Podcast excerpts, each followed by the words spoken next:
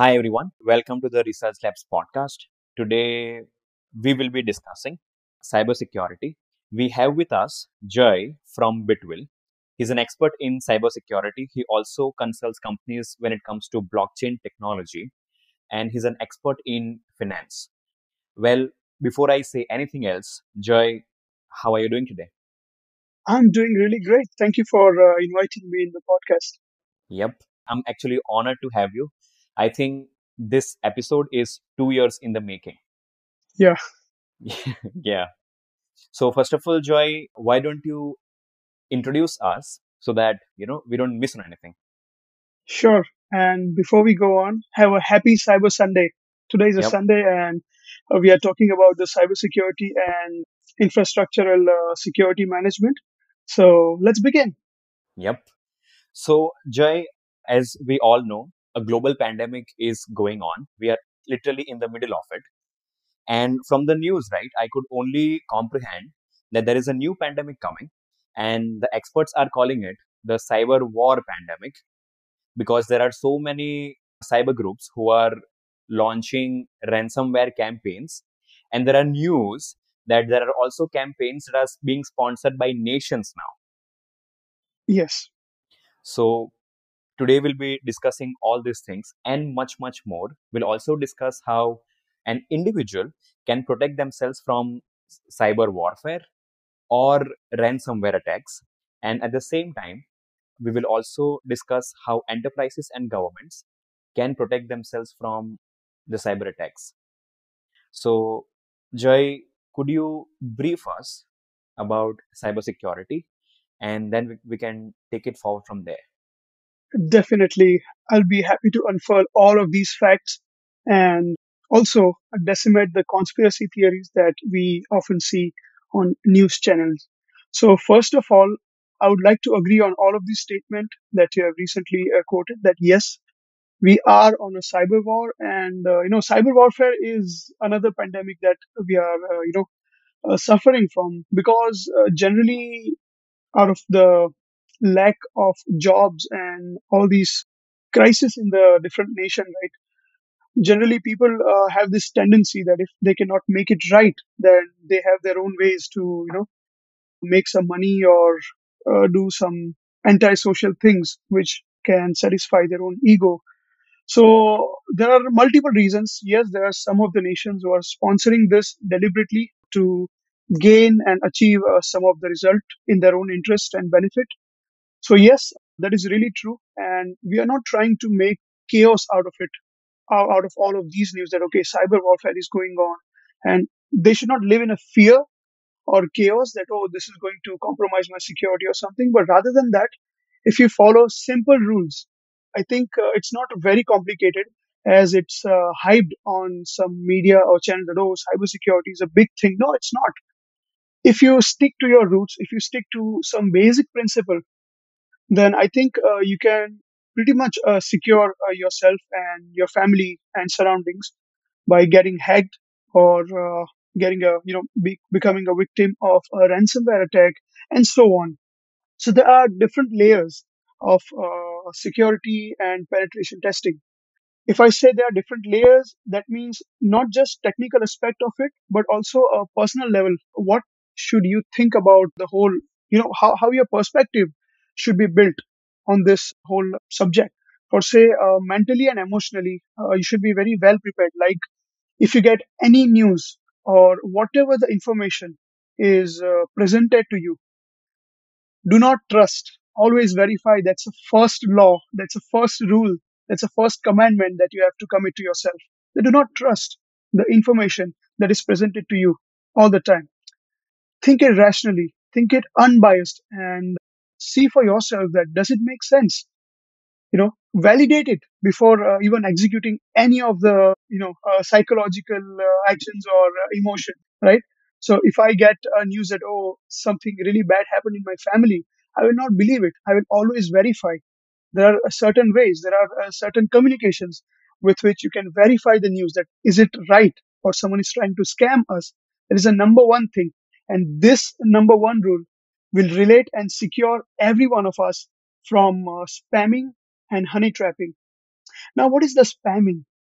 Someone will call that hey i'm calling from a desperate police department or i'm calling from so and so police department and we have an arrest warrant on your name.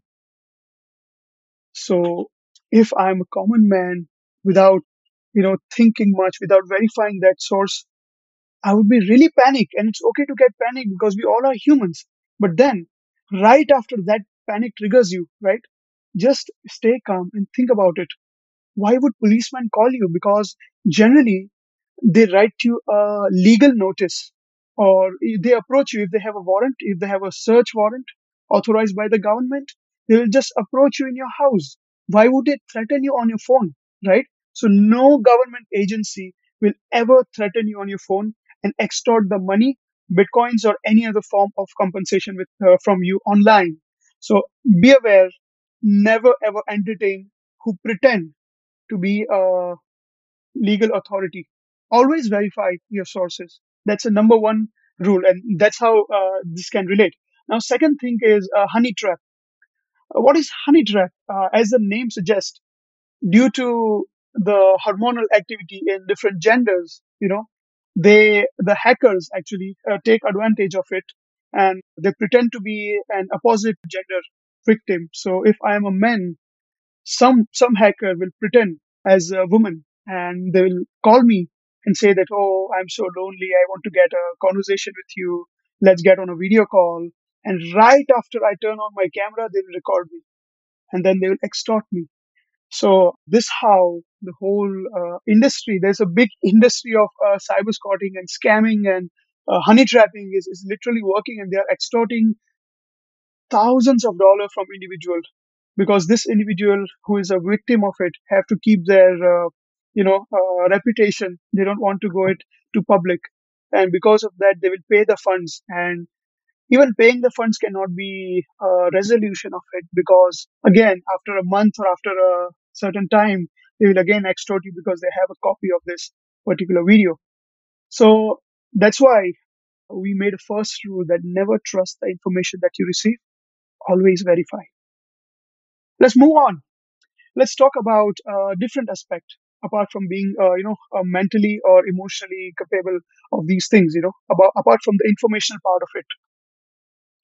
Second part of it is always check introspect and verify the url uh, universal resource uh, locator the url of the website because generally what happens is for say uh, if you are opening a facebook.com now the spelling of facebook is f a c e b o o k but in this B O O K and B-0-0-K, it's just a fraction. You know, uh, generally, if you are in hurry, uh, your eyes may not differentiate these two things, and you will end up logging and putting your credential in uh, face boo zero zero K, not Facebook.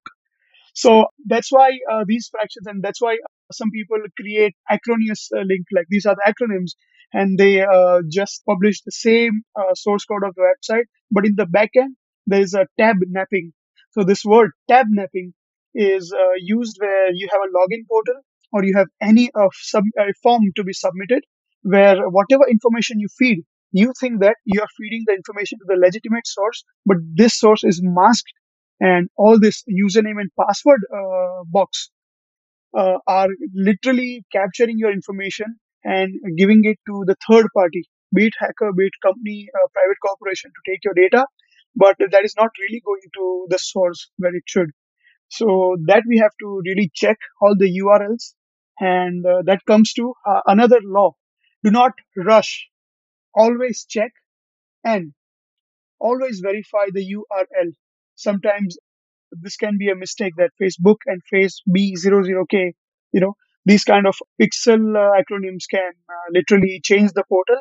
So we have to literally see and track that wherever we are uh, inserting some information, is it going to the right source or not? So that, that comes down to second rule.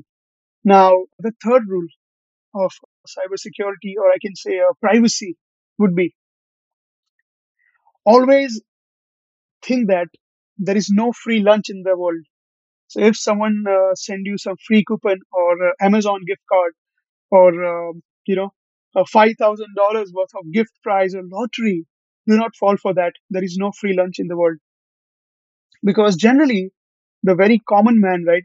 In in layman terms, whenever they are uh, spending some uh, you know uh, time in social uh, website or social networking website or something like that, one or the other from your mutual group will uh, you know send you some link that oh there is a free stuff or there is a free Rolex watch or there are uh, free things going on, some freebies, right?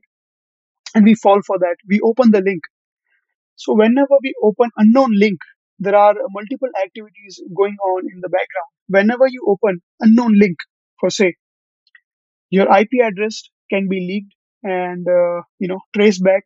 And with your IP address, uh, one can find your location. Number one, with your IP address, one can discover the whole network, that different network devices like mobile phones, laptops, tablets, all of that from your uh, Wi-Fi router can be discovered. And once that is discovered, hackers can exploit all of the devices, getting the information, basic reconnaissance like uh, your OS operating system version. And once they find the operating system current version, they can find uh, some of the exploit, some of the technique that they can get the backdoor access and then get your information, copy that into their own uh, private server, leak those information and extort you. So to make sure nothing of none of this happen to you, like uh, we have to be very aware and uh, make another rule for ourselves that is never open the unknown sources or unknown links which are not really verified and which are not known. We must not open these things because this can create a really big amount of uh, damage to our system and our privacy. So the honey trap scam, I think there is a drastic increase in such scams given the increasing use of digital interfaces. But the one thing that really worries me, right, is that not a lot of people who are using technology today might be aware of these things. For example, there are very young kids from the age of, especially right now, right, since they cannot go to school, young kids from the age of 10 to 14, right, at, at the same time, old, older people who are getting introduced to mobile phones and tablets for the first time, how do we make sure that they, number one, understand these things? And if it's not necessary also that they understand it, but it's very important for them to take care of these things. So, how should we, in your opinion, right, go about the education of these ideas? Because if it only requires one loophole to get in, into the entire network, and Exactly. and I think these are the demographics, right, which are easy to crack from a hacker's perspective. So, how should number one families go about it? and then later on we'll also try to understand how can corporates and governments go about it Sure. As they always say, you know, as the wise men always say that keep your virtues, keep your character intact, number one. And number two, communication is the key. So if we talk about the family, the family structure, right, in our society, what we should think of is number one, uh, about the spamming and honey trapping. If your character is intact, if you, uh, you know, feel that I'm already a family man, why would I go out and flirt with another, uh, you know, person? Then I think you're pretty much saved in, in this case. Uh, as they always say, you know, that never let your hormones hijack your intellect. So always think about this tempting message that you receive in the inbox that, well, is it true? And even if it is true, is it for me? Am I that person? So once you build up your character in a way, I think uh, you can decimate a lot of problems in this uh, world of security and privacy. Because let me tell you, uh, my experience as a cybersecurity uh, vulnerability assessment and penetration tester I also know some of the techniques of uh, social engineering and manipulation.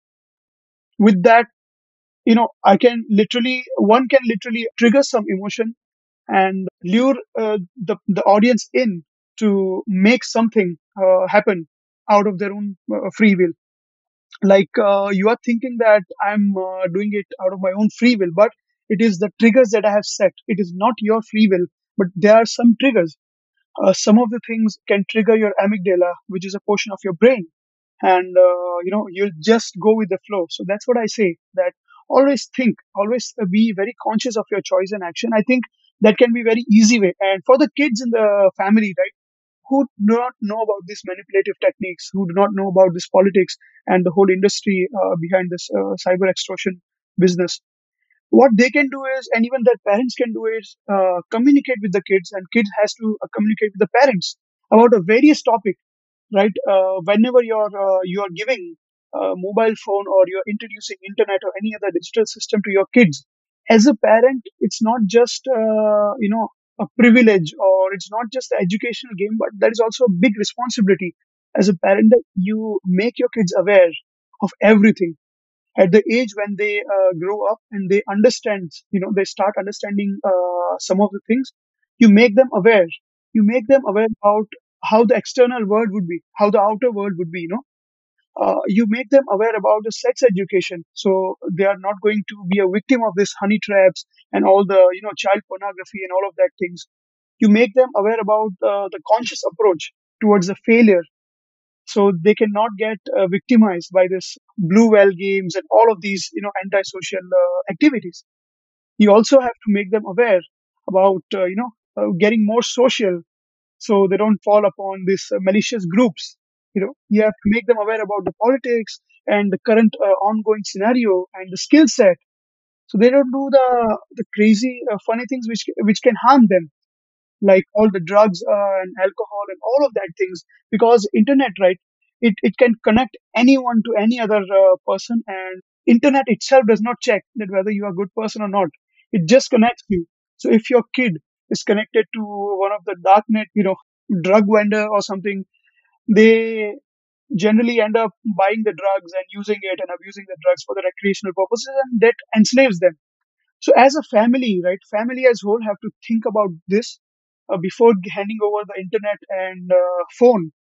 They always have to, you know, sit thoroughly without getting any uh, shame or bias or any anything. You know, just talk everything that you have learned in your life. Talk with your children and tell your children that if you find anything unusual, right, do not get panic.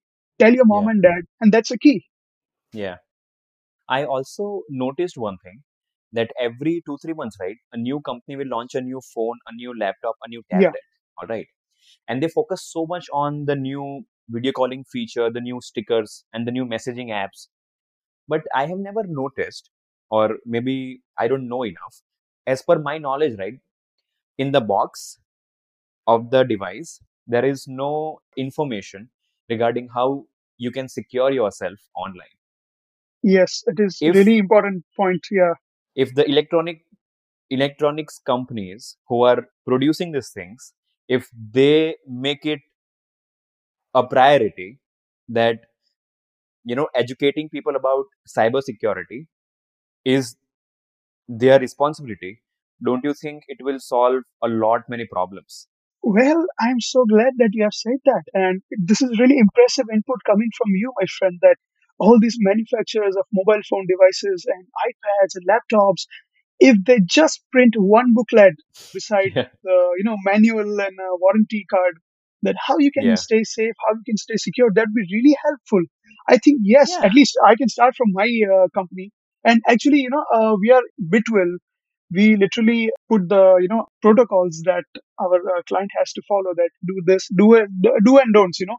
So we are following this but i think uh, with the hardware that we supply for the blockchain nodes and all of that the, the secured wallet i think yes we should we should print a separate uh, booklet or some kind of informative uh, material that can help them to understand uh, what they should and should not do and why. Uh, it's really really a wonderful idea because i have never seen any mobile phone company to print uh, such yeah booklet. I mean, this and is really it's a helpful. very simple idea right it's Yeah, just to print 10 points yeah, and that can be like a beginning of a very long campaign which can eventually educate everyone yes. And uh, you you just deliberately told me that this ten points, and uh, we uh, refer this as OWASP, O W A S P, OWASP, top ten uh, secured vulnerability, security vulnerability. So they are uh, literally OWASP's, uh, you know, uh, top ten uh, vulnerability that if uh, the developers knows uh, these vulnerabilities, they can literally make their web application really secure. If the end user knows, right, they can be secure as well. So yeah, uh, there should be commandments of this sort that uh, people can secure themselves. Yes, I think that that's really, uh, yeah, that's really insightful for every uh, other digital you know, a personal digital assistant or any other, uh, you know, digital manufacturing company, electronics Yeah. manufacturing company that uh, do's and don'ts. Yeah. Even uh, no banks, right? Whenever you're calling the bank on that Yeah. time, they say that, okay, do not share this information. But when, while you open your account in the banking system, they will never tell you these things that, okay, do not share your password. Bankers will never. Only while uh, doing certain things, they will just put on the automation. Yeah. I, I, think they don't want to scare you off. Well, yes. Uh, Yeah. recent case, a recent case, uh, I know a person from Chicago. He's a doctor and uh, Yeah. he got scammed with, uh, I think, 314 uh, Bitcoin and uh, Yeah. $90,000 uh, out of his bank account. So both got uh, off. Like he got a call from, uh, he got a call from a scam. Uh, yeah, hurts. he got a call from a scammer. Uh, and the scammer was pretending to be IRS. IRS is the Internal Revenue Services, the tax uh, legislative uh, person of the country in United States. So they pretend uh, that uh, we are IRS guys and we are calling you because you have a, you have conducted a tax fraud. We are coming to arrest you if you do not pay uh, this amount of funds. So uh, this this doctor is uh, really uh, you know well reputed person in, in Chicago. He owns a clinic and he don't want to ruin it. You know he don't want to get on the news because of the tax fraud and all. He did nothing wrong, but still, when authority calls you, you know you, you get scared because you are just a human. That's a human tendency, as I said emotions earlier. take over, right? Yeah, emotion takeover. So he said, "Oh no, no, no! I'm here for the resolution. Please let me know what I have to do." So the IRS person uh, asked him a couple of questions. The scammer asked him a couple of questions that, uh, do you use Bank of America or you use uh, Chase or Wells Fargo? Which bank account do you use? He said, no, no, no, no, no. I'm using uh, this particular bank account. So he shared his bank details, his account details, as well as his PIN, you know. Wow. And in Yeah. United States, uh, recently, this option was uh, terminated by uh, Wells Fargo. But earlier, uh, Wells Fargo and other banks had uh, this facility that uh, cardless transaction. So if I do not have a card, I can generate a one-time password. And with the one-time password from the mo- mobile phone application or from the web application, I just need to insert that one-time password in a cardless transaction input in the ATM and uh, type in the PIN, you know, the personal identification number while you withdraw the funds. If I have these two details, which is very easy to extract if I scare you, then I can just, uh, you know, empty your account, literally empty your account and uh, do all the things like I can take over the control of your account. So that what uh, that's what happened with him. Uh, Ninety thousand uh, dollars were uh, hacked from his account. Number one, and second thing, we also noticed that you have a cryptocurrency with you, isn't it? And he said, "Yes, I do. I am a you know a Bitcoin How, how, investor." did- how did they exactly notice that? No, they didn't notice anything. It's just that they were Yeah. the, it's it's a fluke. They were just uh, Yeah. trying their uh, They luck out. lucky. They got lucky. And this guy, this poor guy, literally uh, replied affirmatively that yes, I do. I am an investor in Bitcoin, and uh, I, I I also have declared this Bitcoin in, in, in taxations and all of that forms while I uh, you know uh, declare the tax return while I submit the tax return. And Yeah. Well, the scammer know how to you know take control over that. So you say no. Uh, you have recent transaction of Bitcoin that you have not declared in IRS form. So you will be Yeah. highly penalized and not just penalized, but God, you know, you- we, we may uh, arrest you and arrest jail you. you for Wow. three years. That was a trigger that you say, hey, you know, I, I want to surrender. I do not know anything about Bitcoin and, and, and blockchain. I want to surrender. Please, you know, do not arrest me. That's what he replied. Doctor replied. Yeah. And the scammers say, okay, if you don't want to get arrested, you have to surrender your cryptocurrencies and we will audit it. Whatever uh, undeclared amount you have, we will confiscate that and rest of the amount we will send back to you. And he Wow. literally thought that this is He true. fell for it. He, Yeah. yeah, he fell for it. And he shared his uh, private key and access of uh, his, his Bitcoin wallet, which I recommend never ever, no government will ask for your private key on phone. Never ever give access of your private key or your Bitcoin, uh, you know, to anyone. And this person, this gentleman did it without my consent, without even, I, I told you earlier, right? Communication is the key. He never did communicate with my, me or my company.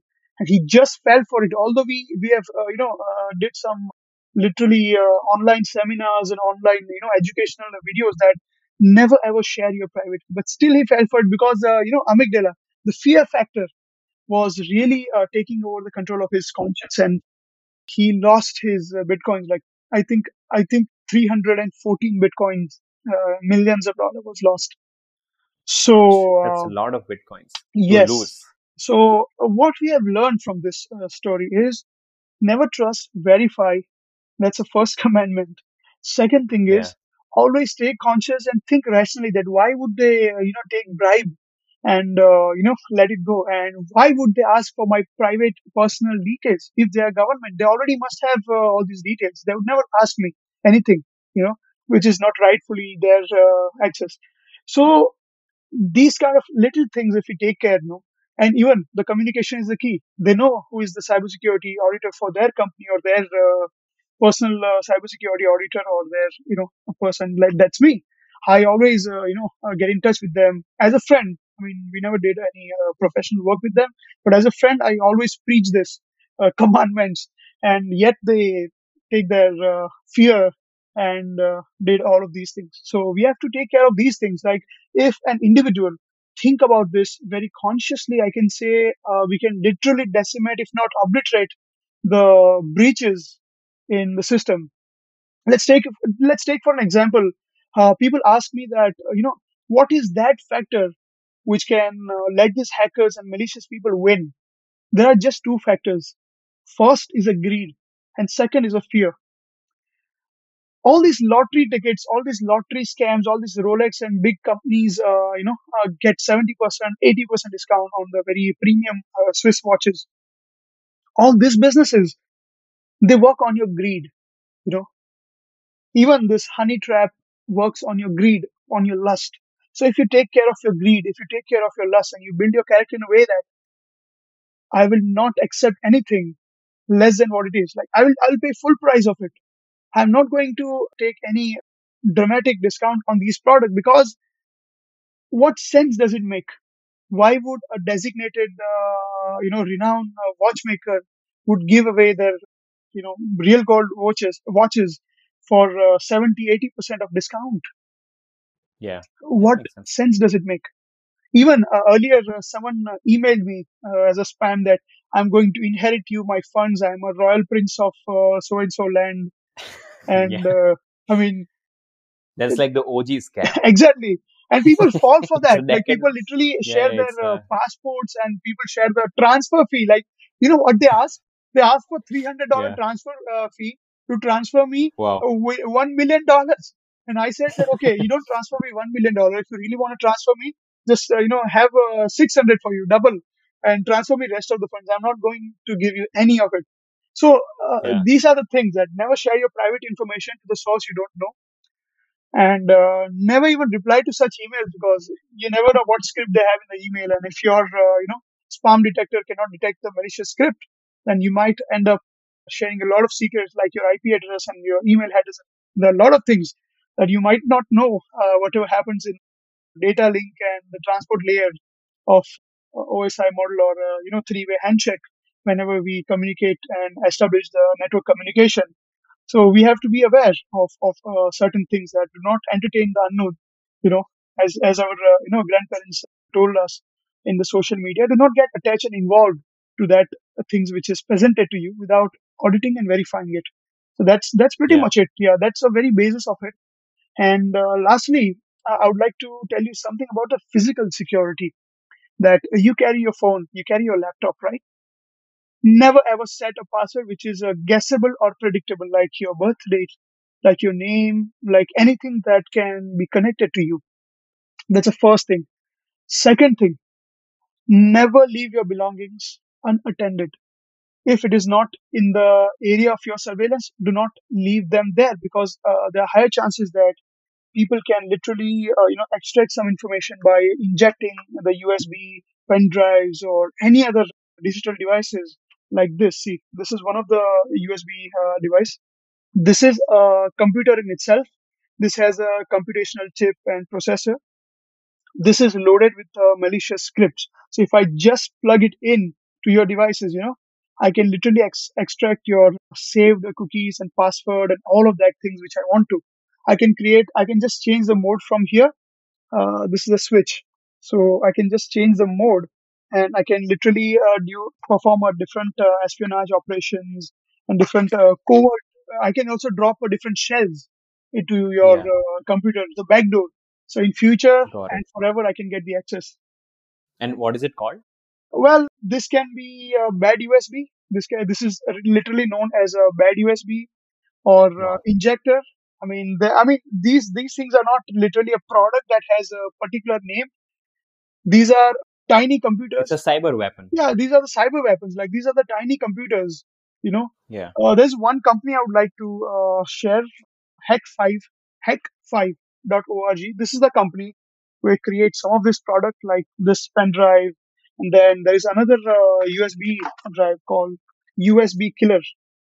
So what this USB killer does is it has a supercharged capacitor that can fry up your system. So even if I don't want to hack you, I, I will just fry up your motherboard by uh, supercharging capacitor by just injecting this USB uh, to your computer, and your computer will be out of service. And I, it can cause you a really uh, you know big amount of money to replace the motherboard. And also, uh, all it comes down to one thing that uh, in the physical layer of security, always be aware and never leave your uh, digital devices out of your own sight, you know, unattended because we never know who can uh, access them and, uh, you know, Yeah.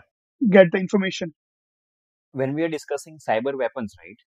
And when we're discussing security in general, Hmm. the attitude that I have noticed in people, individuals as well as corporates, is that they question why would someone hack me? What do I have to lose? I'm a very small company. I operate in isolation. Even if the hacker gets my email addresses, I don't care. And I don't think that's the attitude you should go for because hackers are not in just for money, right? They're in for data and they can monetize the data by directly selling it or they can do some funny stuff with it. Well, not just monetize it, they can uh, steal your identity. Identity theft is a crime in, uh, you know, it's really, it is another pandemic in itself. And uh, by identity theft, I can just buy uh, the SIM card on your name. I can uh, get a loan in a cybersecurity event called DEF CON, D-E-F-C-O-N, DEF CON, uh, which is held in uh, recently held in United States. Well, what I have noticed there is uh, even the you know a previous uh, former president of the United States, his uh, SSN number, social security number, got leaked publicly Wow. in DEF CON. Yes, and it, it was really scary Terrifying. for uh, Yeah. a lot of people that if a president's uh, social security number, his uh, Mastercard and Visa card, credit card details were leaked, his all the private information, including the personal identification, including the PIN, was leaked. So Wow. what can be secured? You know, if the president itself is not secured. So they say that allegedly this SSN number belongs to the former president of the United States. And well, some people, you know, they claim that this is a valid data. So basically with these information, with your government ID or anything of that sort where, uh, which can compromise your identity and, you know, let hackers steal your identity. Hackers can literally order the things online. They can, you know, open up a ghost banking account on your name without you noticing they can do a lot of malicious activity. They can explore darknet and you know they can uh, basically uh, buy a SIM card on your name and then use that internet, that communication channel to extort someone or do the terrorist activity, antisocial activity. So identity theft uh, is, is is really a big, uh, I, I, as I said, a pandemic in itself. That's why you should you should be worried. Even though you are just a common man, even though you have no digital business or online store or any other you know uh, sensitive information to be conducted or any sensitive operation to be conducted or sensitive information that you hold, like regardless of that, uh, you have to keep your privacy and security intact because this is actually a very widespread uh, statement that I received from everyone out there that uh, why would I need the security? What for? yeah. Exactly. We are just a merchant, they say. There's a spice merchant in uh, Jakarta, Indonesia, and he say that I'm just a spice merchant. Why would I get the security? I just trade spices. Yeah. And I told him that, see, it's not about your business. It's, it's all about the privacy that, okay, if you get hacked, see, if, if I hack for, so let's take an example this, uh, of this uh, spice merchant. if I hack the spice merchant, you know, I can get his dealer's uh, dealer price. Like uh, just like the recent incident happened in my own city, where this person have music store. They sell guitar and all the music equipment, you know, musical equipment. They got hacked, and their dealer price got public. So now people know that the guitar, which is ten thousand dollar worth, uh, they're getting it for 35% let of, less of the price in, in dealer's price. So now people will bargain and the market will be totally, uh, you know, ruined because the, the prices are out. The manufacturing price, the dealer price, all that layers which was encapsulated is, is public now.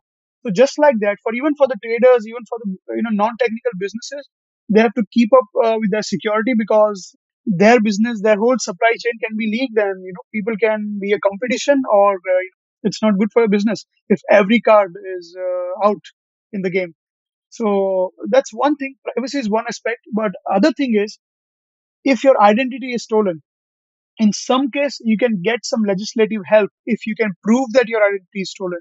But how many? Just tell me how many of these people are technologically uh, savvy to prove that their uh, identity uh, was stolen because government and lawsuits will come for you if uh, any any malicious activity is done from your end they will not care that uh, whether your identity is stolen because government tells you one thing that your data is your responsibility. If you are not responsible enough then that is a crime in itself. Some people may have a compassion with the attorney and all that privileges that okay uh, i got hacked. So you can get less of a trouble with the lawsuits but you can't obliterate the trouble. You can't just you know walk free with the lawsuit because you have to understand these things that uh, although your identity was hacked you know the identity theft happened still uh, you are the responsible person. At least uh, some of the hiccups you'll get if not all. So you have to be aware. This is the main reason why every one of us should be aware that uh, this always touches us and our uh, you know loved ones. Yeah, yeah. And especially right now that there are state-sponsored ransomware attacks, uh, what they are really doing is they will not directly try to target the company itself. What they will do instead is they will try to hack one employee who's not very happy with the employer, hmm. right? And then make the employee convince the employer to pay the ransom for whatever information they are stealing. Like think about it this way: if the employee, right, if he's disgruntled, he's not happy with the employer, so he he has a handshake deal with the hacker, and he himself using the company email addresses spreads the ransomware software to all the employees. Okay. And i've been reading about this over the last one week since we are we were discussing about doing the episode. Hmm. and turns out this is a very big problem for big corporates because if i'm getting a ransomware link from one of my colleagues or one of my friends chances are i'm gonna click on it. Okay. Yeah. Got the point. Yeah. This is uh, known as insider attack i can say that uh, if you have uh, rotten fruit in your basket inside your basket then all the other fruits can be uh, you know uh, can get rotten and uh, you know uh, that's a breach yes. Well uh, i think there are some uh, companies who are taking it very seriously i can say. And they have this uh, limited access privilege. Like they have set it up a protocol where all these employees all this corporate hierarchical structure from ceo to cto to all the managerial positions to the employees to the end worker even to the janitors. Like uh, you know uh, all these categories have given a limited access. For say if you are a janitor then you are given a designated time frame for each floor so apart from out of that timeline you will not get you will not have any access. So that generally uh, what we can prescribe uh, this organization there are two different levels as i as i earlier uh, mentioned. First is the physical security where your own physical you know assets all these uh, tangible assets like uh, your uh, server room your cameras your you know storage all of these things wherever it is physically placed you have to secure that premises physically by giving a limited access or you know putting it into the surveillance and actively consciously monitoring that and setting some of the bars and parameters uh, who can who cannot access these things, right? Apart from that, apart from the physical part of the access, you are talking about a very uh, important uh, problem here, which is insider intruder. Like the intruder is uh, one of yours, and those who can uh, you know whisper and whisper sync with the hacker. And then you know if your insider knows the system, then they can definitely exploit. Like if one of your employee uh, will send a PDF to you, you're more likely to open it, right? Yeah. Yeah. Yeah. Yeah. So uh, the basic solution for it is always keep your operating system up to date because it has the latest security patch. Second thing is always use some of the third party uh, software, just like intrusion detection system, the firewalls. Then, uh, yeah, it can be software firewalls. IDS, IPS can be uh, physical in nature, depends on your budget, what you can uh, you know spend. Second thing is always verify the file. Do not interact with the file. If you're talking about the corporate infrastructure, then I always uh, recommend that use the, I can say, virtualization. Use the virtual where, where, uh, you know, any alien file system you receive, any alien, uh, you know, I can say, uh, communicational line you receive, which has data on it, MP3, JPEG images, uh, PDFs, any Word, Excel, PowerPoint file, any amount of alien files that you receive in your system inbound, before opening it and uh, transferring into the main system, you can do two things. First of all, there are uh, different websites like Virus Total and all of that, which have uh, all these uh, different uh, antivirus engine and malicious uh, code detector. So if you upload your file there, it can tell that okay uh, you know if it's a known signature a known foot, footprint of the virus you are lucky enough you can uh, get the detection there and you're not supposed to open that. Apart from that the virtualization is really necessary and prescribed that uh, you know every time uh, this big corporates right uh, if they set up the virtual environment as a first layer of security very air gap like it just uh, communicates you know it just establishing the communication in an intranet for say you are a manager of a company and you have to send uh, an email to the ceo so it the whole communication network will go through this this tunneling where uh, you and the ceo has this tunneling. From the ceo's node there are no other uh, network uh, going out or there is no there is no other things. There, is, there are no other nodes who are uh, communicating. So if we create a mesh of the internal network and every every node uh, there is a virtualization or uh, a virtual image like vmware or any other uh, you know virtual uh, environment is set it up as a honey trap or i can say as a you know one step air gap method uh, without bridging the connection so what's going to happen there is even if you get hacked or even if you have a you know any malicious activity going on, it will limit the system to that end. And if one of your system or any of your system uh, detects this kind of activity, you can just reset the state. You know, you can just reset the previous state, which was not uh, malicious uh, and which was very clean. And he, there you go, without a hassle, you can just reset the state into the system restore point, and uh, there you go. I mean, uh, you know, uh, I, I still remember uh, there are some really good hotels while I was traveling to Indonesia, Singapore, United States, Canada, all of these countries, right? Whenever some good five star hotels, they have the business desk where they are providing a customer computer system, you know.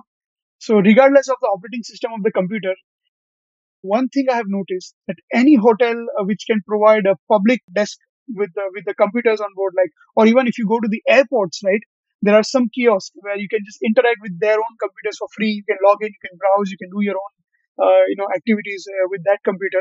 Uh, we have noticed one thing that it is always a virtualized technology, which has a system restore point every time it gets restarted. So how this work is, suppose uh, at this time uh, you start a session in this publicly available computer, right? Available for the Yeah. public use. Yeah. What you would do is you would just uh, log in and then conduct your activities. Suppose there are some malicious activities that you have conducted in this particular system. After the session gets end, right? You know what's going to happen? After n amount of time, the system will go to the restore point. So the Every system time. every time a new user comes, the system will go to the restore. And the restore point is also handled from the BIOS to make sure that there is no rootkit. and also there are uh, very less chances of privilege escalation there uh, because there are uh, you know the user is not uh, given a super user permissions and there are there are they are limiting the process and the code execution so some code which are which requires some privileges like installation of a new software or anything like that will never be uh, you know entertained. Even the terminal is not entertained. Only uh, in-house very uh, closed system of communication is uh, available for uh, public use to make sure that uh, public information is not getting leaked or hacked or compromised. So the same model i think some of the corporates are already following and uh, those who are not they should literally follow these process where if there is a communication from managerial to the upper level or lower level taking place they have to make sure that there is a separate proper communication channel and through that communication channel all this data is already being filtered. And uh, those files who requires a privilege and who requires you know uh, some special super user or administrative permission uh, they, they must not be entertained because w- since when does the pdf file or jpeg or image or uh, mp3 or any other files requires admin permi- uh, permission no? So yeah it's it's uh, very basic uh, I, I think apart see currently the intrusion detection engines or the antivirus are focusing on the signature or the footprint or fingerprint of the you know malicious code and all but i think uh, there is another hybrid approach which is currently uh, developed by the artificial intelligence that is a behavioral approach that my application is once it's installed in my system what behavior it is doing is it creating a lot of duplicate files is it throttling my uh, file system and uh, processing? Is it doing a buffer overflow exploit? Is, is it uh, doing anything which uh, this particular nature should not do? So I think behavioral analysis of every application and framework uh, should be very insightful to uh, detect the intrusion. And yes, uh, this this I think answers everything. That behavioral pattern analysis and virtualization of the communication channel and basically you know client system or I can say customer support system can decimate a lot of risk. Yep. And for those of those of you who are listening to this, if you need more information, we will be, you know, linking links to blogs and resources if, if they want to dig deeper into whatever we're discussing right now. Moving on to the next question. In the news, right, we keep on getting headlines that 100,000 accounts on Facebook were hacked and data was leaked. There is a insurance company in America whose data was hacked and now they have found out that whose uh, data was hacked like from, from the customers. And now they are approaching the customers whose data was compromised. And there is i think a lawsuit going on on what should be the compensation for the data lost. When i read that news i was almost relieved by the idea Hmm. that the company is doing something about the data that was compromised. But on a daily basis there are so many big tech companies whose data is getting hacked on a daily basis.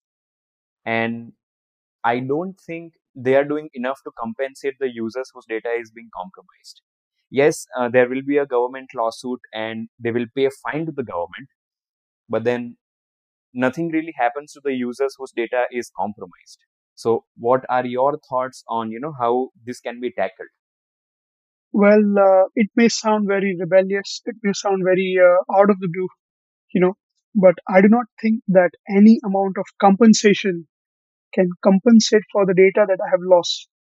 So rather than uh, you know giving a compensation for the damages done, yes, there should be some platform where uh, the damage, if the damage is uh, reversible, and I, I I'm, I'm very uh, you know sure that it is. Basically, if uh, people has bought a SIM card on my name, and I can just block that SIM card services and then put uh, this referendum or put some notice to this mobile phone you know cell companies that whatever activities was conducted till this date with these particular SIM cards or this particular, uh, you know, proof of purchase is not uh, committed by the user. So disregard yeah and monitor and send the data to the intelligence if it is any antisocial activity. So that way, my reputation is saved because the SIM card and all of that things is, is, is not uh, active and not l- relatively linked to me. Second thing, yeah well, if my social security number is compromised, then government can just change it and uh, without me getting a hassle. And yeah, I mean, hundred or two hundred dollars for my Uber or whatever the you know transportation or communication expenses is there that should be compensated, but uh, they should not compensate the user in hundreds of thousands of dollars. Because see, if you are saying that the data is invaluable, then it is literally invaluable. There is no price of my data. Rather than that, Yeah. I can give really uh, you know solution where it can literally help user. See, when the damage is done, you can't do anything. Whatever the reversible actions are there, one must uh, even government uh, should help them to reverse it. And whatever the Yeah. expenses that government has to go through, this company should pay to the government. You know, but to the user point of view, I I think uh, giving money to the user may satisfy their ego, or you know, I mean, uh, may satisfy the greed but may not satisfy the need because uh, that's not what they need. So they should spend more on their security infrastructure uh, to make impeccable security. Uh, where uh, you know, I mean, I know that uh, it may sound very contradicting. There is no impeccable security, but what I mean by impeccable security is uh, follow your own, uh, you know, industry uh, standard guidelines. Follow all of that things, which is very recommendable for uh, silver bullet uh, security. And there you go. Like you know because one of the thing is even in defcon and black hat i had a conversation with jeff moss who is a founder of black hat and defcon association. He told me very simple thing that there are terrorists and there are counter terrorists there are thieves and there are police now why even though we have counter terrorists even though we have police even though we have anti uh, you know cyber criminal uh, squad these things are happening and the very basic reason is the budget and expenditure and why I would recommend not to compensate directly, uh, you know, millions and hundreds of thousands of dollars to the end user, but to improve your security budget. Because for say, uh, let's take your company for an example. If you have a company, then you must have a budget for uh, development. Yes, you have a budget for uh, branding, and uh, you have budget for all this employment and all the infrastructural improvement. My question to you is, what is your budget for the cybersecurity? Like, if you have a hundred percent of revenue and hundred percent of investment, you know, out of that hundred percent, how many percentage would you invest in your cybersecurity budget? I think I'm not really sure how much budget is required, but I think five to eight percent I believe is a good amount to get started. And then as your company grows and as you become more responsible for your customers' data, you can eventually increase that amount depending on you know what kind of business you are in. Regardless of your of the nature of your business, people have a budget of five to eight percent or maybe fifteen percent, right, of their security infrastructure they want to spend. Do you know how uh, how much budget, how much percentage these hackers are currently committing to intrude you? Hundred percent. More than hundred percent, because they they run on Yeah. debt, they run on all these uh, you know deficit things and uh, you know uh, prepayment and all of that. So even they don't have Yeah. hundred percent of the wealth, they will just hack it. They'll just make their own way uh, and Yeah. spend more uh, for the research how they can intrude you. So this is the Yeah. fundamental uh, battle where all the people who wanted to secure themselves has, and it's it's it's very fair. Like it's it's very practical, definitely that the the bad guys are definitely going to have more budget because it, it is their mainstream business. Your mainstream Yeah. uh, business is something else. It's not no one's mainstream business is going to be uh, their own security because how they're going to earn from their own security, right? Yeah. So yeah, so this is the fundamental uh, difference between a hacker and uh, any other business who are literally being uh, you know a target of these hacking uh, groups. That you are spending Yeah. so little, they are spending so much to overcome these challenges. So this is a very fundamental difference. Uh, why these things are happening? You know why there are uh, dichotomies and uh, hackers and you know the cyber police. So Yeah. uh, that's a fundamental thing. Budget makes a lot of sense. Yeah. I also think, right, is that technology in general grows exponentially Hmm. every year. And the pandemic has accelerated that growth, right? But the legal system does not work that fast. It takes time to, first of all, understand the technology and then implement legalities or laws to, you know, regulate it. Do you think the legal framework of any country, from a developing country to one of few of the most developed countries, Hmm. is falling behind when it comes to implementing cyber laws? Well, yes, uh, I can say that law is uh, pretty comprehensive, but uh, execution and enforcement of the law is literally lagging behind in not some of but all of the countries where they make the lawmaker will always make the law to protect us, but then the enforcement is a big challenge where the prosecutor will always, you know, prosecute uh, this uh, person who is breaking the law. But then it's not just uh, ends there. After prosecuting, they have to show the facts to the court. They have to uh, present all of these data and logs and all, and that analysis takes time.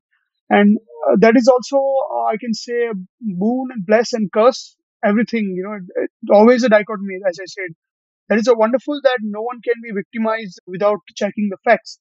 And while fact checking always takes some amount of time, it will cost you some time. So it costs some delay.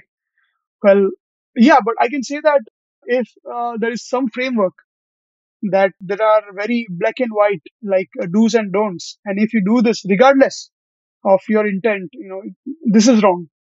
So yeah, uh, they they should explore more because see the thing is just like you said uh, technology like blockchain for an example is evolving so fast and it's literally disrupt, disrupting the the finance market in a way that no one could ever imagine right? It got more than trillion dollar worth of market capital. So governments are not ready like uh, you know for these things because these are so novel so complex technology. Even to Yeah, comprehend for a very technical person I was yeah, conducting, you know, a blockchain a class, uh, online uh, tutorials, and uh, all of my students were PhDs in uh, this particular uh, technical field. So even PhD has yeah, to refer this uh, blockchain uh, nuances and all. So for government, right? See, if we uh, use this this term government, what is government? Who are governments? These are individuals who take some responsibility to run the country and make the law and enforce it, right? Now, these individuals are uh, already under the burden of uh, the legislative process and all the political process. So I don't think yeah, that they are very up to date with the current yeah, technological trend because they have just 24 hours. Whereas the yeah, technology right it's exponentially uh, growing in a way that 24/7 you are uh, you know uh, turning on your computers and uh, making a server room and then a neural uh, network can learn by itself and evolve. So yeah, we humans are limited by time where the machines are not. If you can just uh, double the you know processing power, you have more uh, time in computational form than you ever had before. Like uh, earlier, when I was using a Pentium 4 processor in Intel, I had another uh, you know desktop system, very old desktop system. To transfer 10 MB used to take around uh, 5 to 10 minutes, just 10 megabytes. And right now, I have, uh, you know, achieved very good uh, processing power by buying one of the fastest uh, CPU that it just takes uh, one or two seconds. You know, even I can uh, transfer in uh, gigabytes of memory from one end to another end within a minute, and here we go. So I can buy more time. That's what I'm saying. yeah, That with the more yeah, processing power, computer and technology can buy more time. And as a human uh, reference, if I want to refer and understand the technology, I just have 24 hours to comprehend this complex form of technology. So that's where we we fall behind. That's where I think a lawmaker can uh, you know create some kind of uh, think tank, or I can say uh, red teaming and blue teaming employment, where uh, all the yeah, malicious uh, attempt and all the security attempts can be uh, neutralized in new era of technology, and they can literally prescribe the government and what if for say a blockchain. So we should make a blockchain council. Some of the countries already have done it and uh, you know that this is a blockchain technology as i understood as an expert and you know this is what we can do to enforce the proper laws to make sure that our citizens are secure non-social use of this technology. So i think yes yeah, uh, we definitely are falling as i say uh, one penny short and one day late. So uh, yeah. that is there. But i think uh, with time i think it can it can improve. It can be improved definitely. It's going to be improved. So my next question was exactly this: Will we ever be able to catch up legally with technology? Well Because if we don't, right, then it it it seems to me that we will almost always be vulnerable to all these, you know, threat. Well, yes, that's why I have also started writing a book called Bharat Bhagya Vidhata. That means, uh, you know, the decisive, uh, the decision maker of the destiny of the country, you know. so uh, there i have also included this uh, particular uh, topic where uh, you know the lawmakers have to really keep up with the technological advancement and how they can do it. And yes uh, there are possibilities that we will definitely uh, catch up with this technology once we understand. See mm, how to explain? Uh, there is always a you know uh, mm, the mountain pattern that uh, there is a time where you reach at the peak of the technology and then it starts uh, neutralizing it like neutralizing the evolution. And i'm not making this controversial statement but let me tell you something in 90s and 80s right there was an era where we were finding a lot of things. In uh, earlier uh, era where we have nikola tesla and einstein and you know wonderful scientists right we used to discover a very fundamental physical uh, laws. Like you know law of gravity is there and then uh, different you know advancement in the uh, science. Now once the very basis of uh, scientific theories is found now we are just building on top of it like for say mobile phones right? You just compare with a decade how the whole evolution of the mobile phones uh, came into the existence and uh, see compare it with the last five years. You will not see much of the evolution. Like i'm using this phone and the camera is getting better the display is there but I mean, it's not very drastic or dramatic change, you see.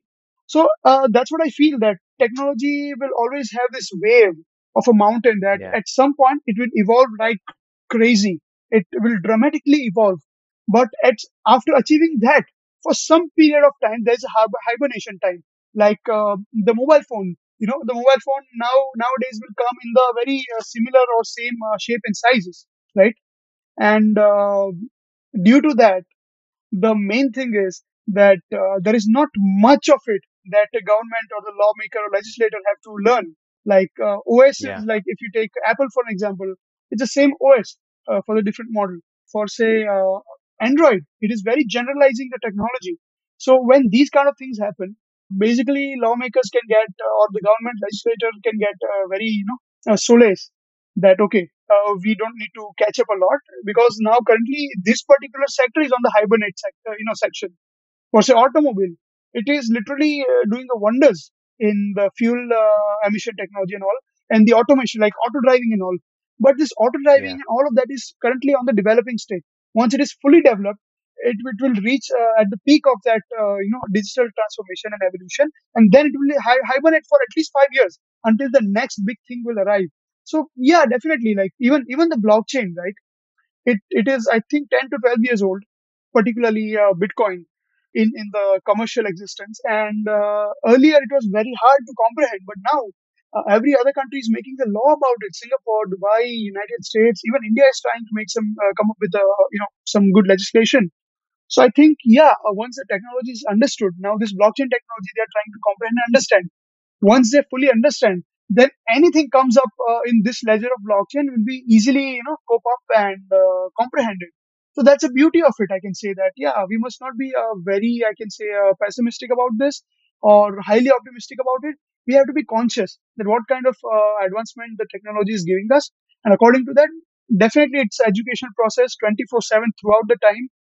And I think we need to hire more tech savvy people in the uh, lawmaking and you know legislative process and more uh, technical people i can say those who are researcher of this particular field so that can that can definitely cope up with the you know lawmaking process Yeah. There is a very famous story about the automobile industry that when uh, Mr. Ford came up with the mass production of cars, everyone started buying the cars. But at that time, right, the seat belts were not mandatory, and there were a lot of people dying because of accidents since there were no seat belts. And the data was very clear that if you just add a seat belt, the probability of a person dying because of a car crash drastically decreases. But even with the proven data, right, it took the the world or the legislation to catch up and eventually impose a law that you cannot drive without a seat belt. Let's say it took half a decade or a decade, right? Because the automobile industry was lobbying against it. yes And even if even the data is there, the experts experts know it, but experts are lobbying against it, right? So yes, eventually everyone understood and the law is law was there but there was a lot of collateral damage. And when i say collateral damage people died right? Now that was automobile industry 50 60 years ago now we are now we are talking about cyber warfare yes. which can grow i don't know maybe thousands of times faster than the car industry. True. Right. I don't know. It, it scares me a little bit. I'm not trying to be pessimist here but i don't know the solution. Or even i don't even know the people who has a solution. Well see whenever we want to uh, you know rectify certain issues right? Like uh, cyber warfare in general right i mean it is very vague i can say very uh, vague or fugal state where we just uh, determine a particular keyword that there's a cyber warfare going on state sponsored cyber warfare is going on and yes there is. But again if you stick to the basics right if you can uh, literally commit yourself that these are the uh, do's and don'ts i think you're pretty much secured. Like uh, for say uh, how to say that how to comprehend let me think about it. For say a ransomware right? Again this ransomware what is the origin of it? People have a greed. So greed to get cracked software for uh, free of cost. And uh, i know that reverse engineering and cracking a software may uh, you know take up to 5 to maybe uh, 10 days to a month maybe year i don't know the complexity of the software. So this this much time, if anyone, any individual being or any group of people is spending to crack a software, do you think they're going to do it for free? Some people are there, some pirates are there, the cyber pirates who do it for free, but then you never know that what are those intentions, you know, what are they trying to extract from you? And sometimes, and most of the times, I can say that the cracked software have a virus and malicious code that you run in your system and then the ransomware attack happen. So some of the country are literally providing you free MP3, free uh, songs, free movies, free streaming, uh, you know, free software, cracked software that uh, you know this uh, citizens will download it and then you know run it in their own system, giving the admin privilege while you install it, and then you know the all the system will be taken care by them and whole control will be uh, under their hands so these are the things, these are the nuances that you have to understand. See, as I told you, you must not fear. You think it rationally. You must not, uh, you know, your, your greed must not overcome your your uh, rational thinking. That's it. So I mean, if these two things are taken care right, I think you're you're pretty safe, man. Like uh, cyber warfare is going on, but uh, you know, even this uh, managerial uh, aspect of the big corporation, right, or for say in the government sector, what will they do? they will either hijack the individual's computer and make them a demon to participate in the bigger attack or brute forcing attack or anything like that, right? Or either they will just enter and attack uh, this uh, government system uh, for say a rail reservation system, you know, airport uh, system or anything, just power grid, anything like you take one system, a signaling system, the road uh, safety signal system and all so they can intrude that. So if you take care of these two things, that uh, communicational protocol uh, must not uh, escalate the privilege apart from a proper uh, admin uh, criteria setup. And second thing is a physical security. That no one should enter this room regardless of who he is. So these things are uh, very important. And the other aspect I told you about is the social engineering and art of deceptive manipulation. That is like uh, you know, if I uh, the talk to you irs example we talked about Exactly. Oh, that is that is just a simple example like social engineering. But even uh, let me tell you one uh, wonderful example by one of my friend uh, Chris Hadnagy. His name is uh, Christopher Hadnagy. He uh, uh, you know written uh, so many books about you know social engineering and art of deception, and one of which is my favorite, Unmasking the Social Engineer. Uh, one should read it and he uh, I met him in DEF CON, the same uh, InfoSec uh, conference, and he shared a very uh, you know uh, comedy yet a very insightful experience that he was uh, doing uh, you know security testing in a company, and uh, he was not authorized to uh, enter the server room, but yet he did uh, made his way uh, there, and he shared a wonderful story with us that if you allow me, I can narrate. definitely. He's a very you know innovative guy, innovative person. So what he did is he just enters the premises and uh, there is a you know like there's a big door uh, like uh, you know very in new york city always all the hotels and all the big uh, corporations have very very big doors and that that is open and all this grandiose uh, you know framework that you have so this chris right he have hired just four people for him to open that big doors and make him feel like a boss there. He just entered there in a very you know grand uh, you know uh, royal uh, image. He just uh, these these two people, uh, men in black wearing a black suit, he's opening that big doors for him. So the first impression that will put on the front desk is oh some big guy come you know uh, is is coming towards the office. So that's the first technique of deception. He approaches the front desk and he uh, you know the attendees that okay uh, i'm uh, mr john doe whatever the name is. I'm mr this and i'm the chief of this particular thing you know. I'm there for the audit and stuff. And she was like totally mesmerized by the whole speech and whole plot because like there are four people there are four bodyguards for him. And you know Yeah. he cannot be a malicious guy because the uniform speaks for itself. So he got the first access from the front desk that he wanted to go to the server room. Second thing, he was just walking and walking and walking, and then he approached this uh, server room. He was about to open the door. He got approached uh, this uh, security team. So one of the security uh, personnel just uh, snatched him by the sh- uh, shoulder and say, "Hey, you know what? Hands up! You're you're not authorized to come here. We haven't given you know any instruction that this kind of a person like lookalike uh, will will come here and you know you don't have your name." So he said, okay, okay, my hands are up. Just uh, put a letter uh, from my front pocket. So the security guy, the security personnel, he just, uh, you know, put on this uh, letter from his front pocket. And this letter, right, the logo was, uh, logo of the company was printed and it was uh, literally a duplicate copy of the, that corporation's uh, letterhead. Wow. And in this letterhead, it was written that congratulations to the security uh, guard Congratulations, you caught me. You will be rewarded for your uh, active duty and uh, conscious choice of catching me. Uh, keep your mouth shut. We have to be very deceptive about this uh, trial. This is a trial going on, and I'm a security researcher.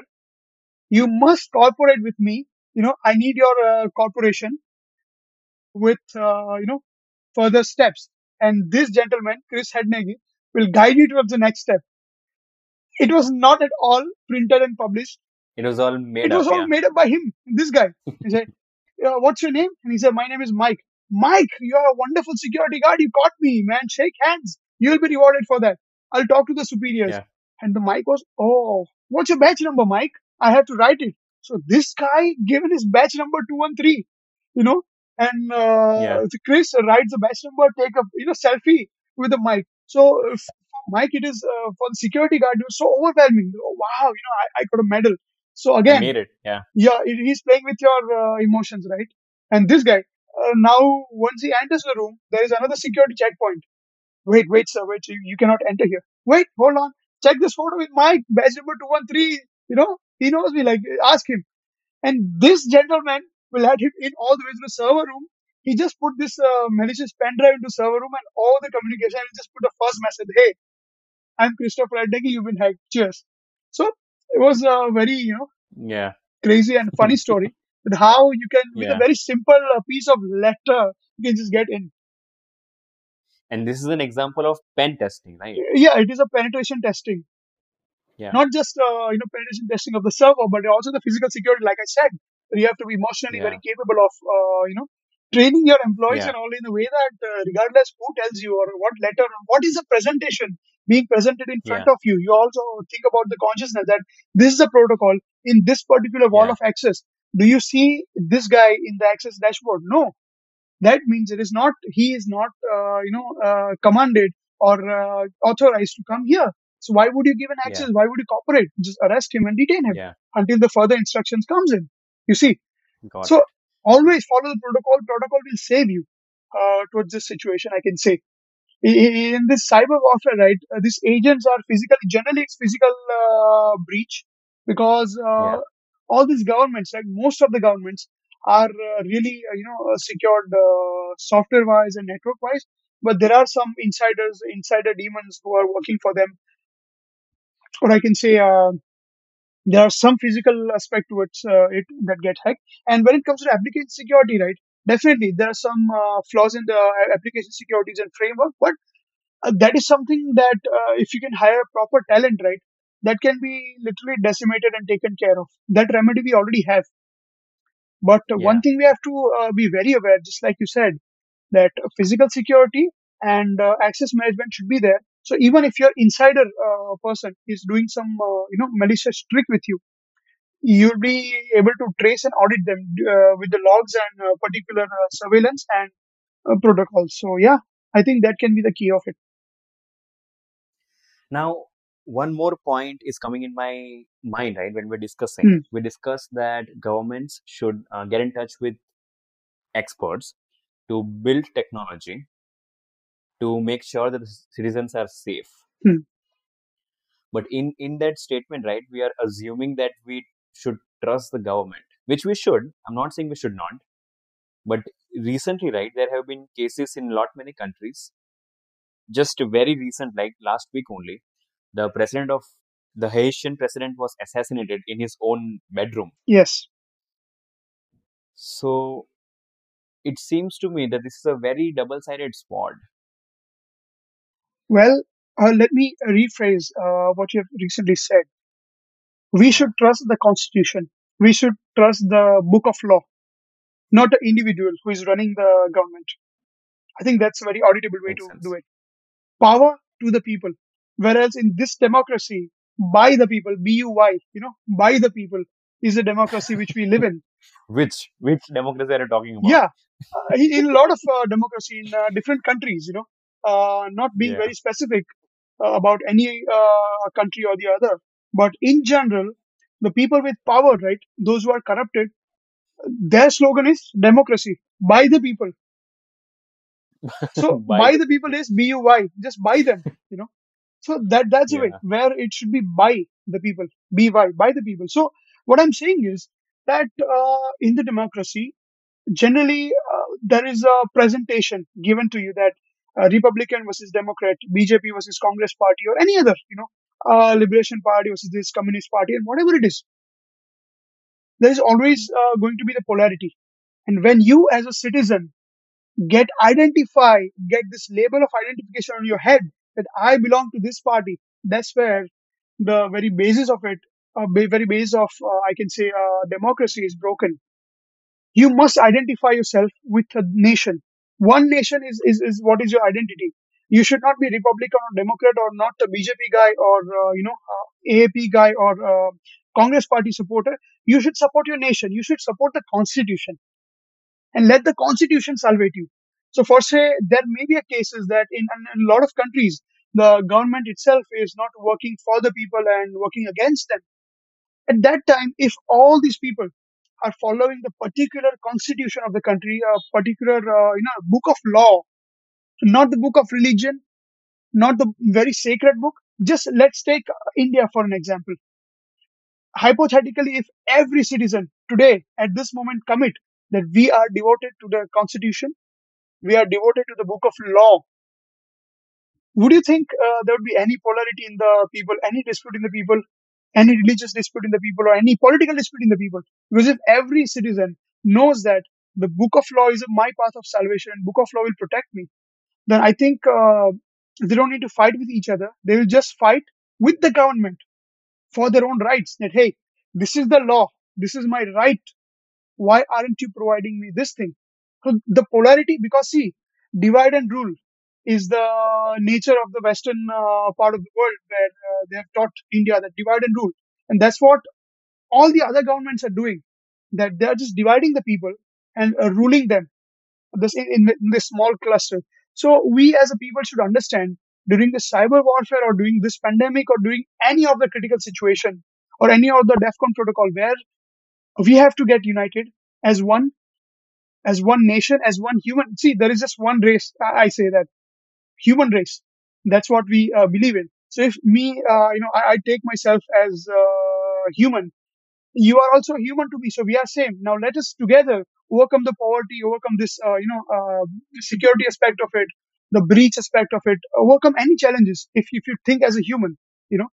And if you if you uh, train your psychology to be uh, more of a human then you know wonderful things uh, going to happen with you in the space of cybersecurity and social media. First whatever the political facts or uh, whatever the political presentation i can say tabloid which is presented to you you will never believe that.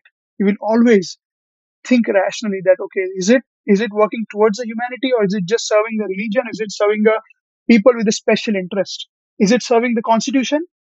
No. Or yes. You are salvated. Second thing if some free freebies or any free rolex or any kind of uh, premium brand offering something for free recently there was a twitter hack where uh, jeff bezos all the you know bill gates uh, and very renowned accounts Bar- were uh, Barack Obama, accessed and from this Yeah. account uh, on the dashboard uh, you know there was a post uh, which claims that you have to every individual have to give some amount of bitcoin to this particular designated address of these accounts and they are going to get reimbursed uh, with the double of that Double the amount amount. and that is what is happening with the Virgin Galactic. Uh, with the Richard Sir Richard Branson has uh, done a wonderful effort to make uh, you know everyone uh, you know space traveler, an astronaut, and after that. The lot of people putting some uh, YouTube links and YouTube video. Yesterday, you have mentioned that that people are literally, uh, you know, uh, demanding some Bitcoin, and they are committing that we will double your Bitcoins once we receive it. Now, this is the greed factor so this is what I would like to share that never look up or down on someone, uh, be it a celebrity, be it a very wonderful guy, you know, a very renowned guy. Just uh, think about him as a human. Even though authorized uh, channel of Sir Richard Branson or uh, Bill Gates is saying that I'm going to give you double of your Bitcoin, why would you trust him? What is even if he gives you the double of the Bitcoin, what is there for him? You have to always think about it. And why would you even think about this greed that oh someone give me something for free there is no free lunch in the world so if you keep this very basic you know whatever our parents and grandparents has uh, you know taught us and told us if you keep that uh, virtues intact right I, don't- I don't think you have to worry much about the security because these are the basis. Like if you think that oh even if it's bill gates you know i i will never trust anyone with my bitcoins. So you, you're secured that way. So we have to be always introspective. We have to always uh, question the things we don't know. We just don't need to believe in a book or uh, in a you know tabloid or any presentation that's way you're, you're open to the thinking and once you're thinking you will at, at the first step you're you're keeping yourself secure So in this conversation, right, uh, the few steps that we discussed that every individual person can take Hmm. is to number one, think critically exactly and try to audit. And if if everyone does it, if everyone does it, then we all will be secure. mostly yeah But now, yes, now that statement, right, is based on the assumption, or I would say optimistic thinking, that everyone can actually think. yeah. well or everyone or if if let's say even if you i think everyone can think we all have brains but i think over the last few weeks right when we were discussing the podcast you mentioned a very good point where you mentioned that there is never lack of resource there is only lack of willingness so so the solution is simple everyone can just think critically and yay we made it but is everyone willing to Uh, there is no simple answer for that, um, for sure. Um, well, it's not just about thinking, you know, it's about becoming this. It's about adapting, and people don't like to adapt uh, change. You know, if a lethargic person, uh, you know, is uh, doing pursuing their uh, mundane uh, course every day, he, if if I preach him something wonderful, he will not. Okay, uh, be it uh, wonderful technology, but it's very you know time consuming. Why would I do this? It's I have to change my schedule, and I don't like change. Why would I do that? So these things are literally a trigger where they, they don't want to you know commit to themselves as a change. You know they don't like change, whereas uh, nature is all about changing, you know, and adapting. But adaptation is really a big challenge. That's why I mean in this field uh, definitely very optimistic scenario that we have, uh, you know, presented that you have to think and all. But yeah, uh, thinking for some people is very hard. Yeah. And there is a lot of inertia, right, Hmm. to to make that change. Yes, And I think all these hacker groups or these companies, right, they are actually exploiting the inertia. exactly. But that's where that's where we have the us. uh, responsibility, no? That we have to make them think, Yeah. not out of their own, Yeah. uh, you know, greed or uh, something to gain there, but we just will question that. Okay, just like you said, that what is in for me, right? What do I have to Yeah. gain if uh, you know I'm uh, literally securing myself? I'm just a spice trader. I'm just this or I'm just that. Very tiny man. I, I what I have to lose if you question that, you know, don't question it with carelessness or carefreeness. Question it with a consciousness. Hmm, what I have to lose if I got hacked? Yeah. What I have to lose? What I can lose?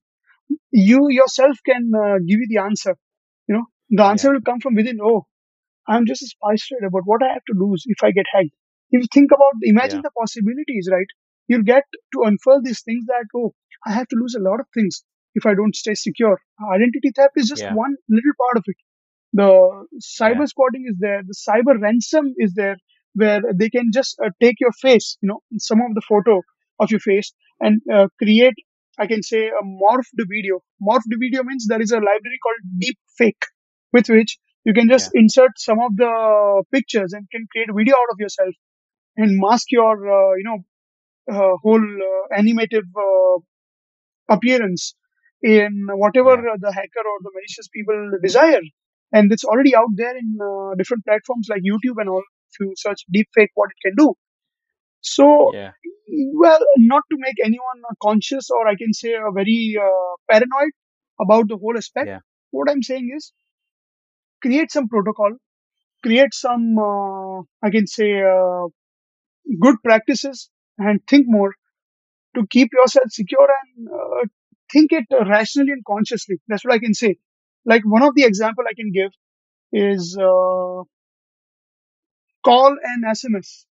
So everyone thinks that's a general illusion that if I'm getting a call or a number, you know, SMS from number one two three four, for say for an example, then th- that is the person who is literally calling me. Like if if, if someone calls me from number nine one one, then oh, this is a real nine one one. No, there is something called called spoofing.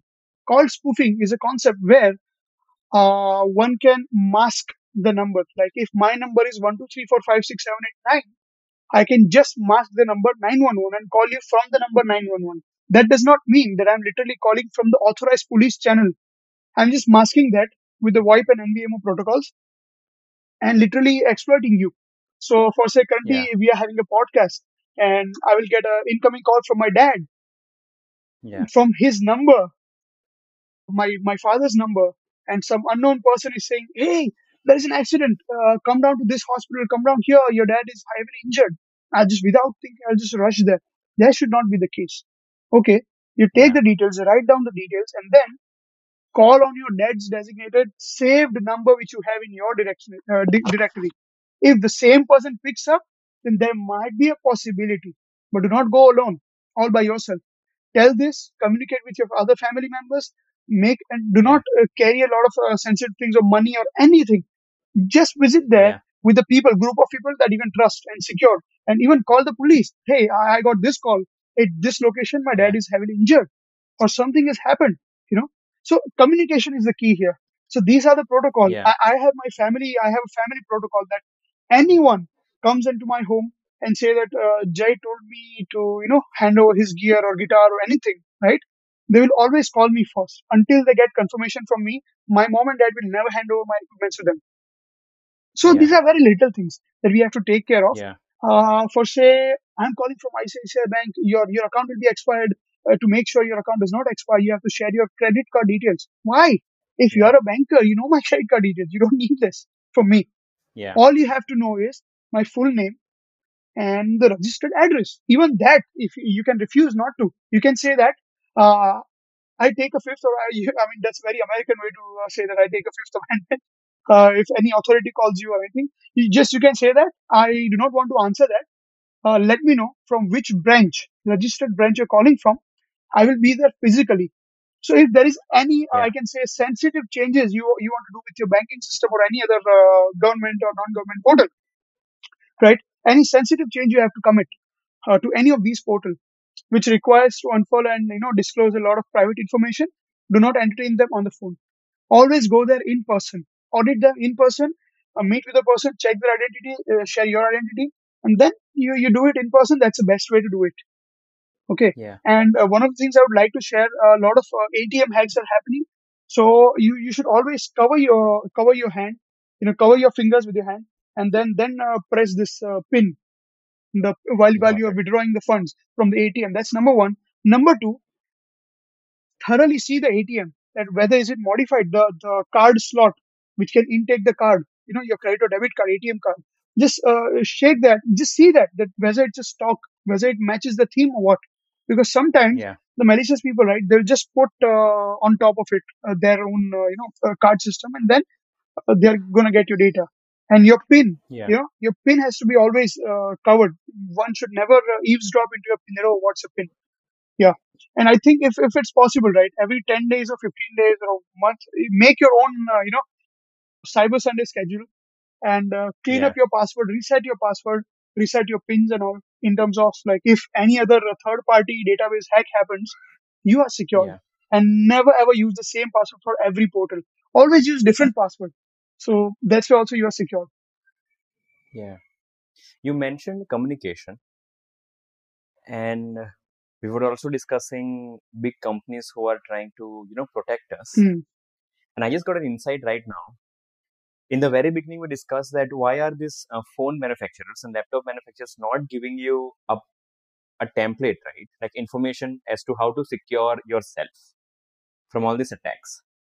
Now I'm thinking that privacy is the biggest selling point right now. Yeah, true. So if Apple and Google and all these big companies, right, if they tell you that you have to secure yourself, the question the customer customer will ask is, then why am I paying you? Right. Yeah. So I, I think our generation, the times we're living in, Yes. I think we are very high on convenience. And uh, because of that, I think we are ready to pay a certain amount extra to these big companies Yes. to take care of our privacy and security. It's it's almost like we are delegating our security I get your point. Yeah. three hundred dollars extra. Yeah. And these companies are very smart to also put privacy and security as like the the forefront of their mainstream, at the campaigns. mainstream marketing Exactly. campaign. Like recently, I've seen a company who is launching its uh, Cloud Plus service, and this particular Yeah. company, right? Yeah, they're telling me that uh, you know they're telling like in person they are they're uh, showcasing that Yeah. uh, we have this you know email masking service where we'll just mask your email while you're logging in with our portal in the Cloud Plus services, and then uh, if you if you buy our uh, storage cloud, uh, your your things are secured and all. Now my question is that's that's how I always say uh, to all these end users that definitely I'm not against any company. They are doing wonderful job by creating this wonderful piece of technology. But how do you know they are not going to use and analyze your data? How do you know? Is there any auditability? Yeah. Because it's, So there is no there's no auditability. Some of the Yeah. companies uh, will never be auditable. Even their parts are not available online. Even they don't give you the right to repair, which is your basic right in electronics. That you at least have a Yeah. right to repair. They don't give it to you. Yeah. So there are a lot of companies who wanted to be very exclusive and very monopolistic by reaching this trillion dollar market cap and stuff. But these companies, right, uh, definitely, some of the companies do respect your privacy, like uh, Proton Mail, one of the wonderful company uh, whose uh, founder uh, refused to give upon any control to the different uh, legislative people, and you know. He he just told them that see if you want to confiscate some you know antisocial uh, activist arrest them let them open this uh, you know vault or uh, let them open this uh, thing no why you Yeah. are jeopardizing the right. whole security server because see again we do not know whether the government is right or not we know for sure Yeah. constitution is right constitution and the book of law is always right but people who is handling this who are handling literally like the preacher of religion Either they can make you a wonderful citizen, a wonderful civilian, a wonderful soul, or either they can, uh, you know, brainwash you to become a terrorist, become a terrorist and, you know, uh, an antisocial uh, element. So, yeah person can be always uh, vulnerable, or I can say a person can have these tendencies. A book of law or constitution cannot have such because it's very curated and audited by thousands of uh, you know citations and stuff, and it can never go wrong. So if we stick to this law and protocol, right, I think we can save uh, ourselves and the nation uh, very well. That's that's the key towards it. So that's what I'm saying. That uh, coming back to the privacy part of it, one thing that you have to commit to yourself is whatever is kept offline, which is not online, right? It's having a higher chance of security because that way you just need to worry about your own uh, offline physical security. You don't need to worry about the online part of security. And where you're using this cloud services for what? For collaboration, for I can say uh, for data storage and all. Just buy a hard drive. It it yeah costs almost similar. Like uh, if you yeah buy one terabyte of hard drive and one terabyte of encrypted uh, cloud service, maybe the cloud service can be cheaper for a month, but for a year, if you if you see for a year, an example, I mean, uh, some of the companies, the hard drive manufacturers are giving three to five years of warranty. So what is there to yeah lose? You can buy two hard drives. You can keep one hard drive as a backup hard drive. Don't use them, and one hard drive as a you know transporter. So and yep even this one hard drive, right? You can put into the BIOS uh, some of the Kaspersky and all the the different uh, BIOS, uh, you know, uh, booted uh, antivirus and system where cluster to yeah cluster it can just scan for the malicious, uh, you know, files so even that way you are secured. So always keep the backup yeah of your system and backup of the backup, at least two area of backup of your system. So offline. So you don't need to, you know, use this cloud services. Now the yeah question comes that when, what happens when I have to travel a lot? I don't need to carry all these hard drives with me, right? At that time, you have your SAN or NAS system, a storage atta- uh, attached network or a NAS system, network attached storage, where you have your router, Wi-Fi router. In that, you just uh, plug in storage or you just uh, create a Raspberry Pi node out of your own uh, NAS storage, which is very open source. And the wonderful thing about the open source thing is that there cannot be a malicious code, and if there is, it is very auditable and uh, the community can see it. So they'll just recommend, hey, this is a bad code, just don't use it. There are very open source framework for the NAS, or you can just buy out of uh, you know uh, market. Use that, create a static IP, create some protocols of authentication that people cannot you know escalate that protocol, and just use it for your sake. And then when you do not want uh, an access, uh, you can just tell anyone in that particular physical location, your family members, just switch it off. So in that case, also you have yeah a physical layer of security very intact that no one can, uh, you know, and also you can keep it encrypted. You can keep yeah all the files encrypted. So even if, if it, for say, let's let's take for an example, as I always say, security is an illusion, right? Privacy is an illusion. I'm already out there in public. My security is not there. In that case, also, if you if they don't have the decryption key, they cannot I mean, literally, if it's a proper secure encryption with uh, multiple, you know, higher amount of bits and all, I mean, it's next to impossible or it's very tedious to decrypt all the yeah single files, you know. yeah So it's it's asymmetric en- encryption. It's it's very you know uh, versatile and dynamic. So yeah, I mean, you can use steganography. You can use uh, you know different encryption uh, protocol to keep your NAS and cloud devices safe. And even at the time that you think that no, no, no, cloud it cloud is the safest part for me, or is a cheaper part for me, I can afford to you know put it on a cloud. Do not put the raw data on the cloud. Always, if you have a if you have a picture, if you have a photo, if you have any of the data, right, software, encrypt that and then upload to the cloud. Where is the security concern? You have already encrypted it. So even this uh, big corporation wanted to steal and leak your data, they were not. Even they cannot uh, analyze what is the data. It's encrypted. yeah That's what I do. Uh, I have some uh, cloud services and uh, I just upload the encrypted data there just as an insurance that yeah all my you know physical hard drive or any of this backup can go wrong or you know uh, I don't know what what can possibly happen. You know what kind of damage it can do. So cloud can be already one like safe keeper safe uh, keeper for me that here it's safe. So I have terabytes of data. Like I have more than uh, 30 to 38 TB of data, which is very sensitive data all these data, right, I've encrypted into uh, different, uh, you know, archive uh, folders.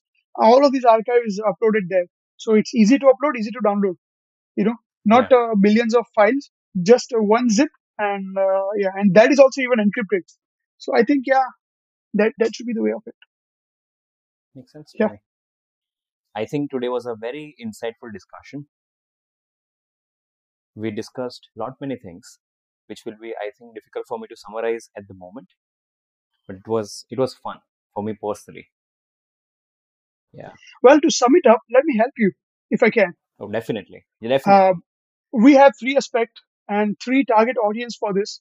Uh, number one is individual, the the common man, civilians, the kids, and the elders. Right. Second thing is the Yeah. corporation and the corporational uh, infrastructure. Third thing is the government level. So uh, going Yeah. to the very basic, all the kids who are using the phones, all the kids who are using uh, the access of internet, right? They should be Yeah. very aware. If you find anything unusual or threatening or anything out of the blue, have a proper conversation with your parents. I think they are the best friend. So never trust the unknown person, never engage in the unknown conversation. Yes, you can be very social, but never trust them. You can just engage in any of the conversation. You should not be a very introvert about it. But meet people uh, online, you know, uh, do the different things. But always keep this in mind that always communicate your online activity with your parents because your parents uh, sometimes may get, uh, you know, angry, sometimes may scold you, but they want your betterment. They want your well-being. So always consult your parents. Okay. Second thing for uh, the parents, please set up some of the parental control. So some of the web- website is not accessible to your children. You can access the parental control setting from your ISP side or uh, from your router, your uh, Wi-Fi uh, router side. You can literally block some of the websites. So you know in that way, some of the activity cannot happen.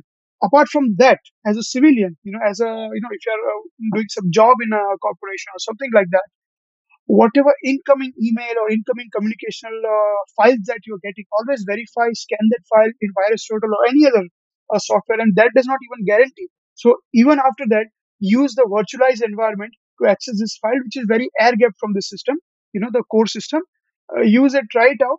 Then, if it is no harm, then only uh, transfer it to the backup system or the core system, right? Uh, second thing for the individuals that do not let your hormones hijack your intellect right? Always keep your character intact. Always think about your greed, your selection, your choices, and there is no free lunch in the world, right? So do not get carried away by the attractive offers, right? Uh, one of the things is there are a lot of investment uh, companies, you know, fraud investment companies are flowing on, you know, and uh, they are saying that, oh, you invest this much money, we'll give you percentages every month and all. Do not fall for these kind of scams. No one can guarantee you the percentages of return, you know.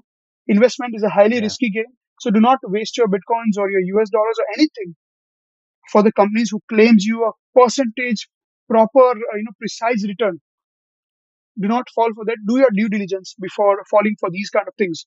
Do not fall for the Ponzi scheme or network marketing. That's not good for anything. Uh, you know, get rich quick schemes are not real. Uh, passive income, yes, they exist, but when you buy a piece of land or when you when you have some tangible business that can give you recurring revenue, there are no online platform where you have to transfer some of the funds and then to get the job, or you have to transfer some of the funds to get the inheritance from a prince of Dubai, or you have to uh, you know initially pay them to get something more. Yeah. Never to do that. And one of the things I would like to summarize and add is if the link or if the data is unknown, if the person is unknown, do not open, do not trust, do not fall for that. Simple as that. Always verify. If someone is calling you, always verify who is or she is. So yeah, and one of the things I would like to share, never plug in the bad USB. Generally what happens, this is very traditional attack that I'll just uh, drop this malicious USB on the road. Some people will just, uh, you know, uh, just pick this up. Hey, what is this? This is very fancy USB. Just plug into the system and the day you plug into the system, you're done. So do not attend and do not touch uh, the unattended uh, electric uh, device. This can be a cyber attack. This can be a cyber weapon. You never know, right? So always think about it. And those who are uh, using their uh, desktop or laptop or any other computer system for some, uh, I can say, sensitive work, never ever use a wireless keyboard and mouse. And I'll tell you why. This is a piece of hardware. This is called a Crazyradio PA. So I can just receive your radio signals from your keyboard and mouse, manipulate it, or either I can just, you know, wirelessly log the keystrokes. So if you are working in the banking sector, any other sector, I must, I must say, you know, you should you should uh, you know uh, decimate the use uh, or you know like of these uh, wireless uh, equipments for your convenience because yes, convenience is there, but again, it's not really secure enough. So make sure that you don't fall for that. And lastly, for the government, I would like to say that government should hire you know more uh, talented people and they should onboard uh, more people, not just the hierarchical UPSC and all these examinations, but they should go for the linear uh, hierarchy, where uh, anyone who is really expert in the field can be employed by the government for the further lawmaking and executional process.